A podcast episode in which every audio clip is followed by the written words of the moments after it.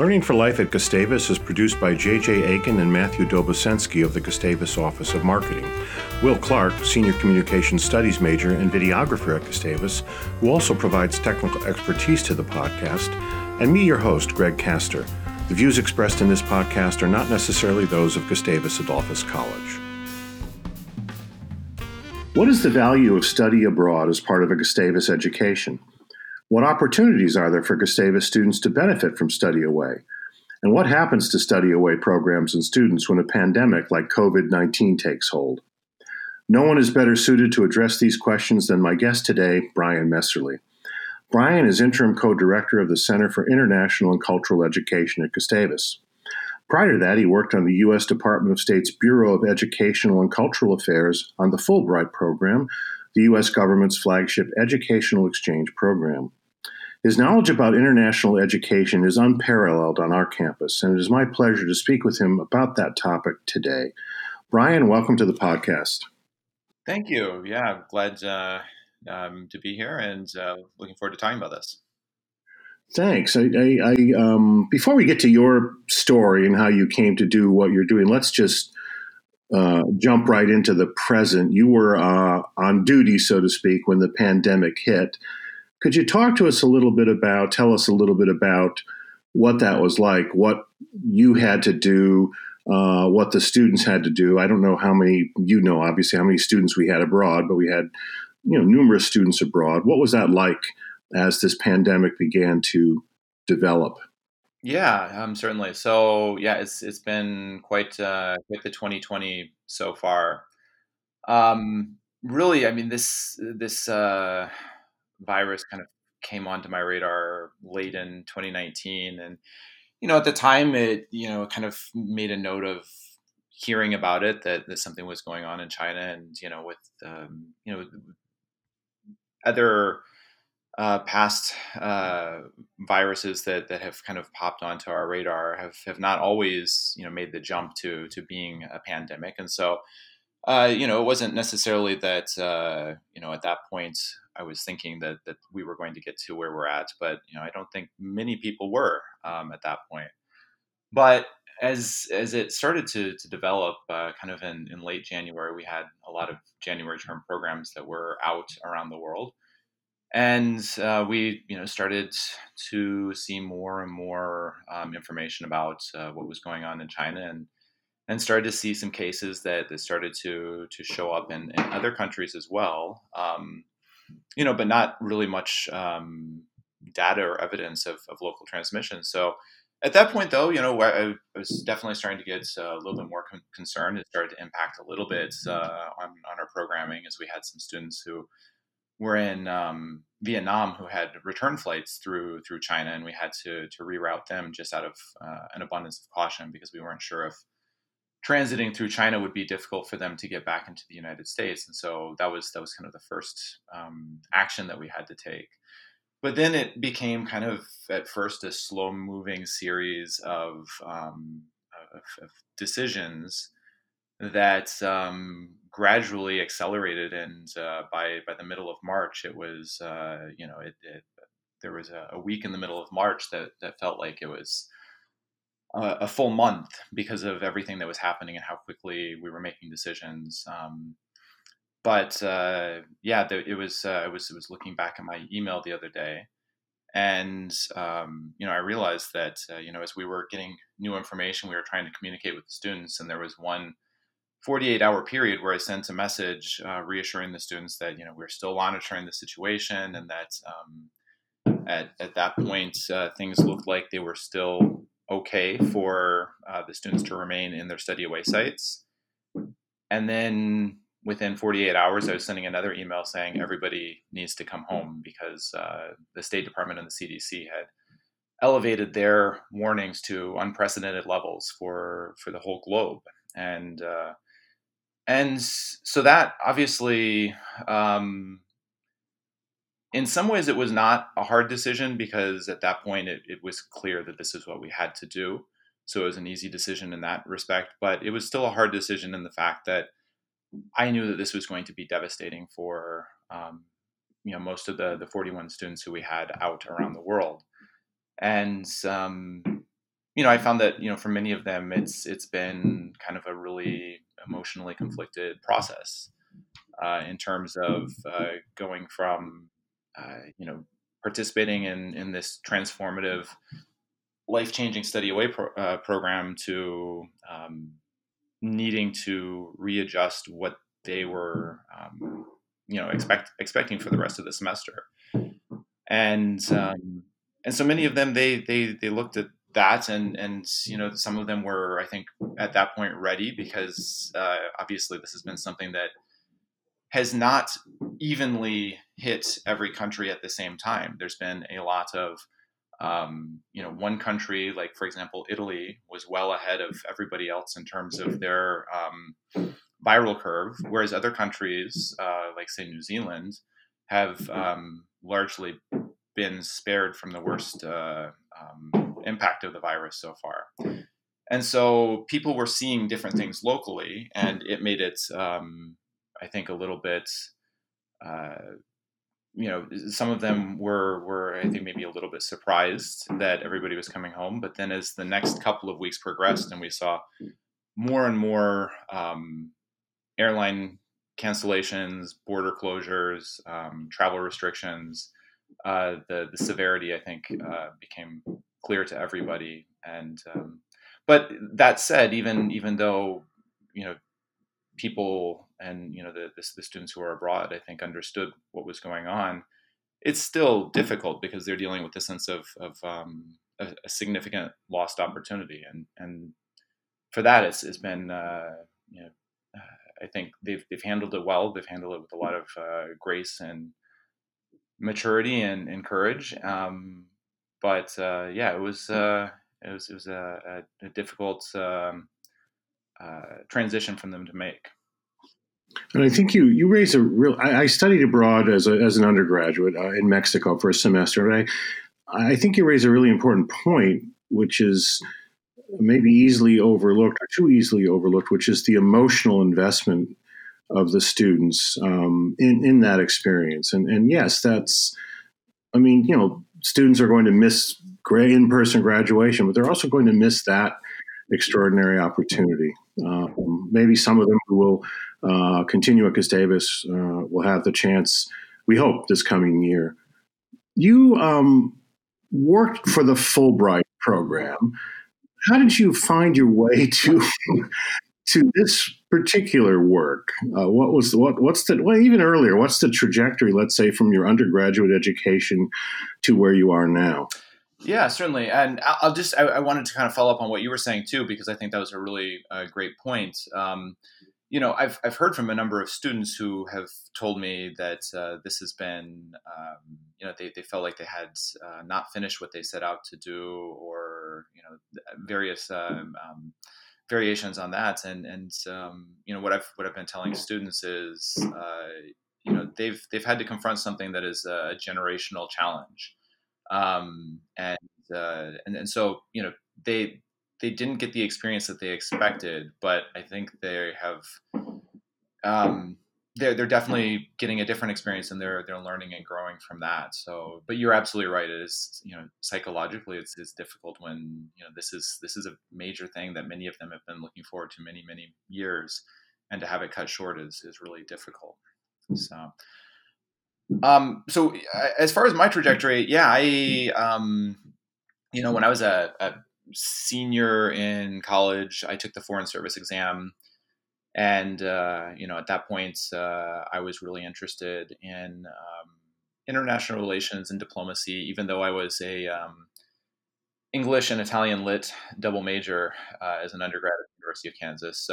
But for me, I think one of the things that happened is, you know, some of my literature courses, you know, were looking at kind of comparative elements, but also some of them were related to questions of literature, related to questions like international relations or global conflict, and so that kind of sparked more of an interest in you know, looking at the wider world.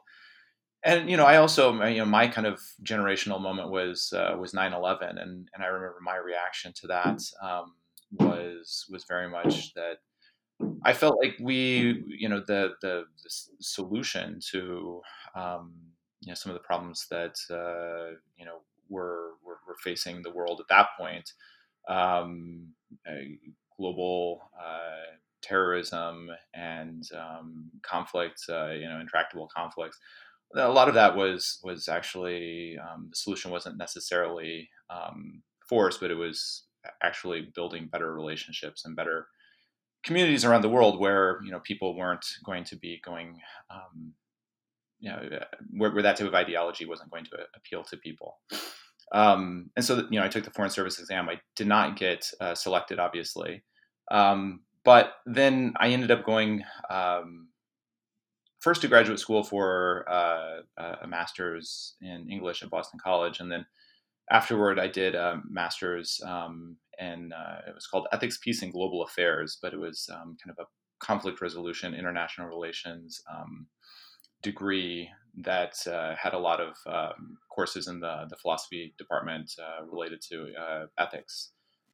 Was that at Boston College also? That second master's was at American University in Washington, D.C. Okay. And the nice thing about, doing a master's in Washington, D.C. is, it's a lot easier to do internships.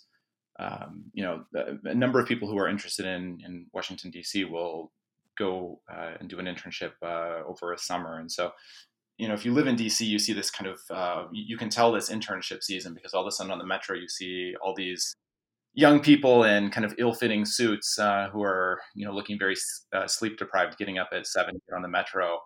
And that all the interns have arrived. But if you are taking, if you're a student enrolled there at one of the colleges, it makes it easier because you can do a semester-length internship and you can do it, while you're still taking classes. And so I did an internship in the Bureau of International Organization Affairs at the State Department. And then after I graduated, I got a job in the Bureau of Educational and Cultural Affairs working on the Fulbright Program. And for me, the kind of connection with all of this is I'd been interested. I had actually spent a few years teaching Italian after I graduated from Kansas. And so for me, the connection was I had an educational background, and the Bureau of Educational Cultural Affairs obviously is dealing with education, but the key focus is exchange, bringing people together from different countries. And the mission of the Fulbright program, the vision when Senator Fulbright of Arkansas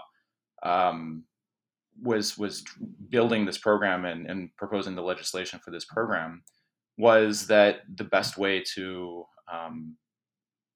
create a more peaceful and prosperous world was that we'd have to know each other. We'd have to work together across cultures. And so this gives people the opportunity to go. The Fulbright program allows people to go from their country to the U.S. and study, or for people in the U.S. to go to countries around the world and study or research. And with the idea that that's going to create linkages that will help us to solve the world's problems better. So for me, it was kind of, this was bringing together multiple interests and passions of mine. And so that was a great opportunity to learn more about exchange and international education.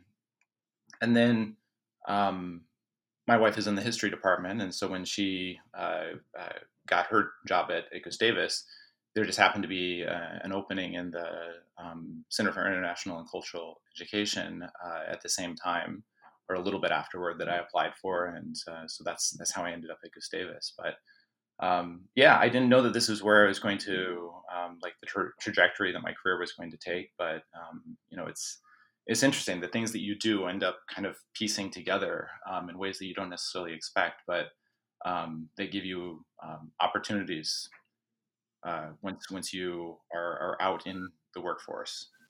That is so true. I think so many students, perhaps some parents, assume you major in this and that's a direct line to that, but it's just so often not the case. And all these other experiences do bear fruit, in sometimes very direct ways, but often in indirect ways as well, unplanned ways, unanticipated ways.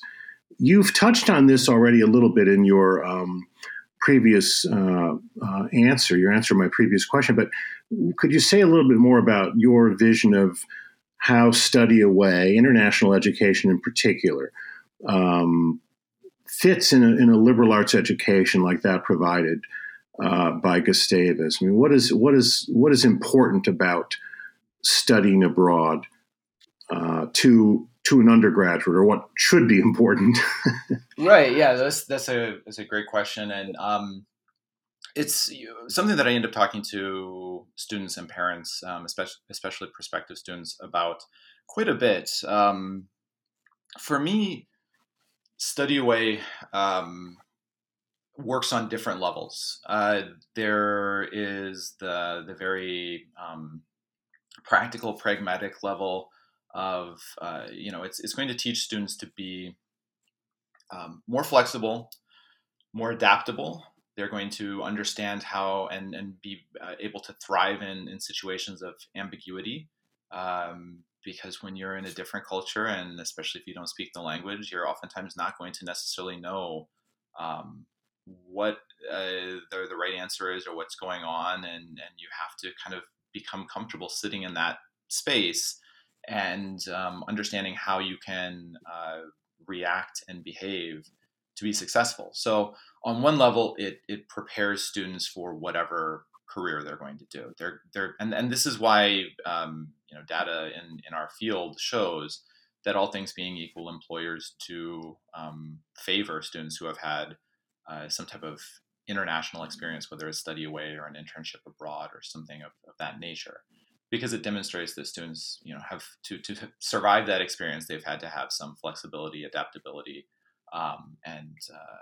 just understanding of how to deal with ambiguity.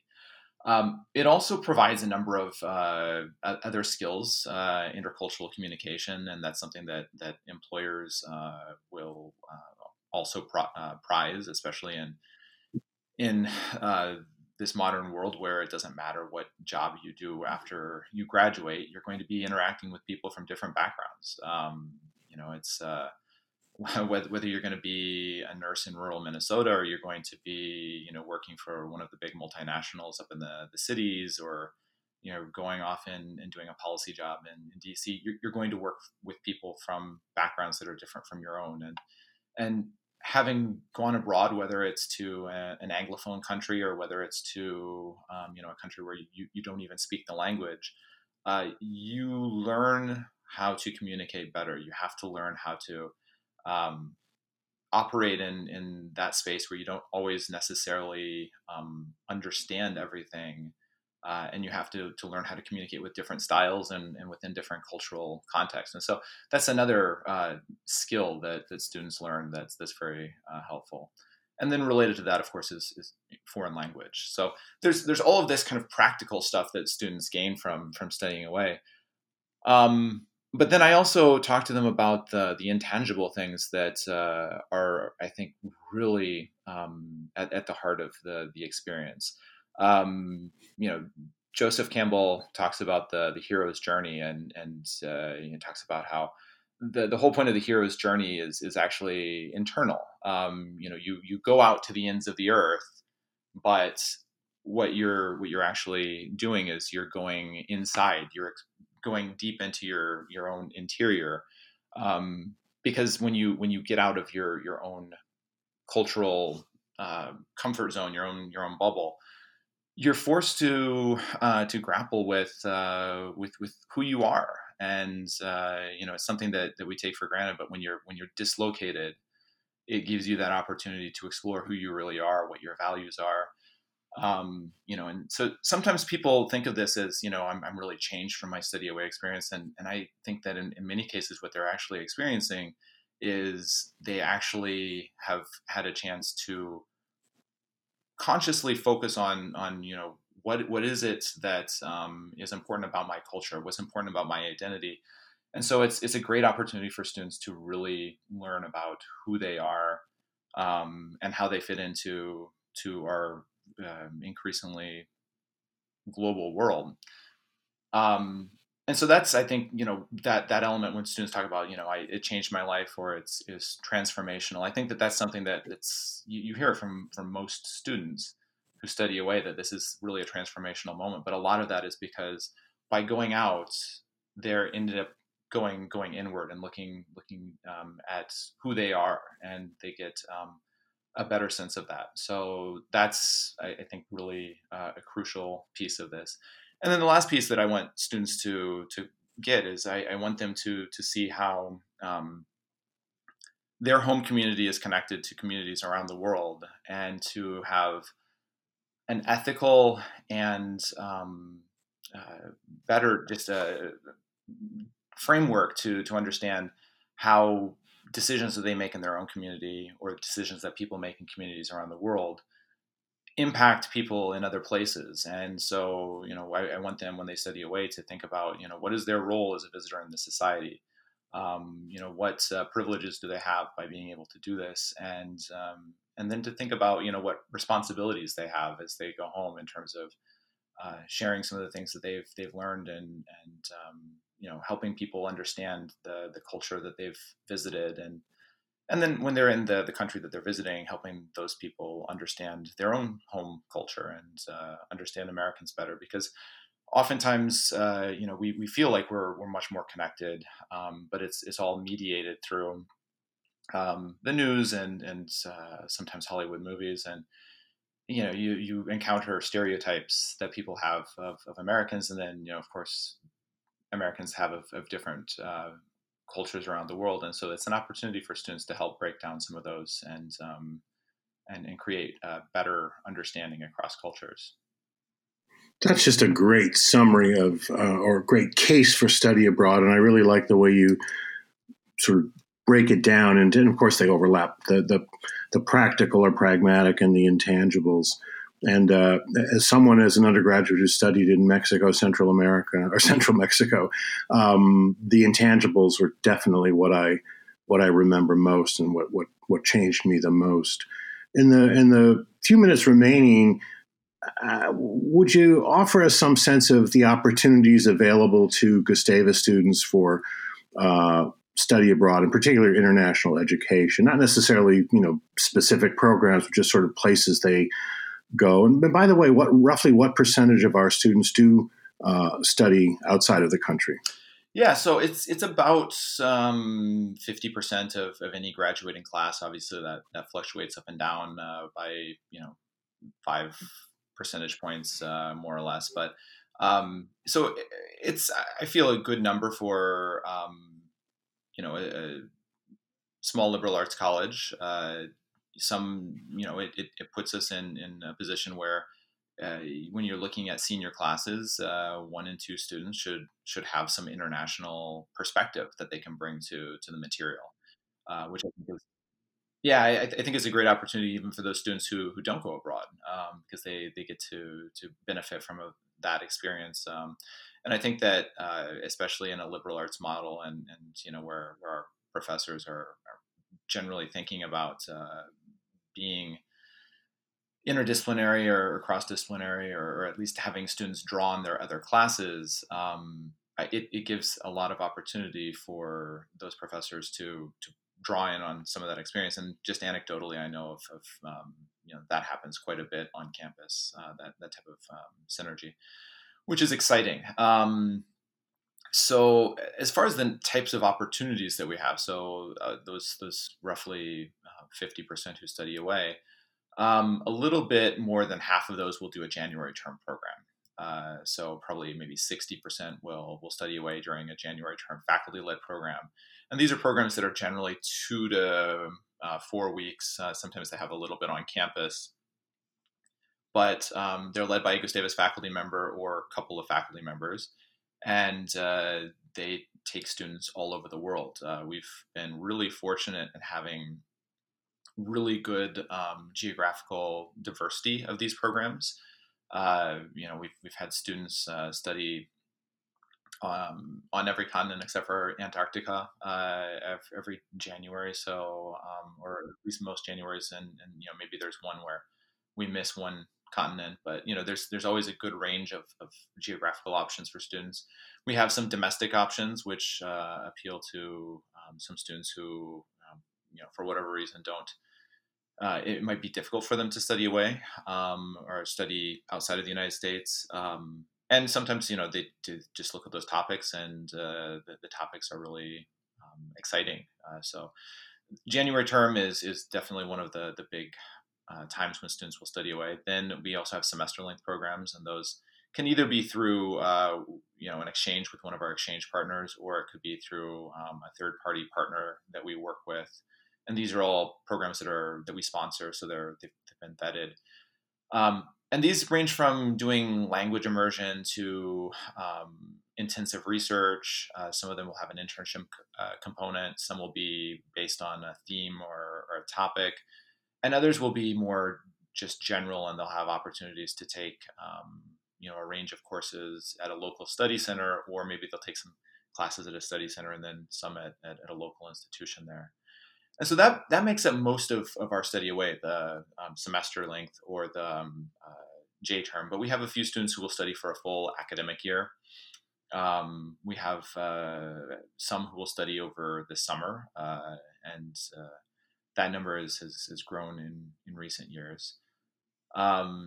So these are all different opportunities. And you know, when I talk to students, I always mention that the reason we have a wide variety of opportunities is because people are going to have different motivations and different goals for their study away. And, you know, in some cases, you know, a student who has never been abroad before, sometimes who has never been, we've had students who have never been on planes before. You know, and in those cases, you know, maybe doing a program with a faculty leader is a good place to start, because you have a little bit more support. Whereas other students who have done a lot of travel really would rather be much more independent, and doing a semester program with a provider, where they have a lot more independence and they have to do more on their own, might be more appealing to them. And then as far as locations, students go really all over the world, both for January and for semester length programs. And so it's really exciting to know that we've had students, obviously, who study in Western Europe, but we've also had students study in Jordan, in Cambodia, Vietnam, all through South America. So that's exciting that we're getting students really out into you know, all different types of communities around the world, and that they're bringing that knowledge back to Gustavus. I agree. It's exciting too. It's exciting as a professor to have some of these students in our classes, and it really is, as you're suggesting, it really is an international program, global. Dare I say, like the pandemic. But thank you so much for providing all this information, these perspectives. I hope in a future podcast to speak with some students who've gone abroad and who can share with us some of their experiences.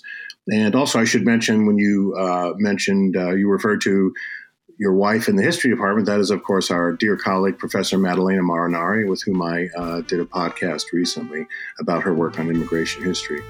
So, Brian, thank you so much. I'm glad the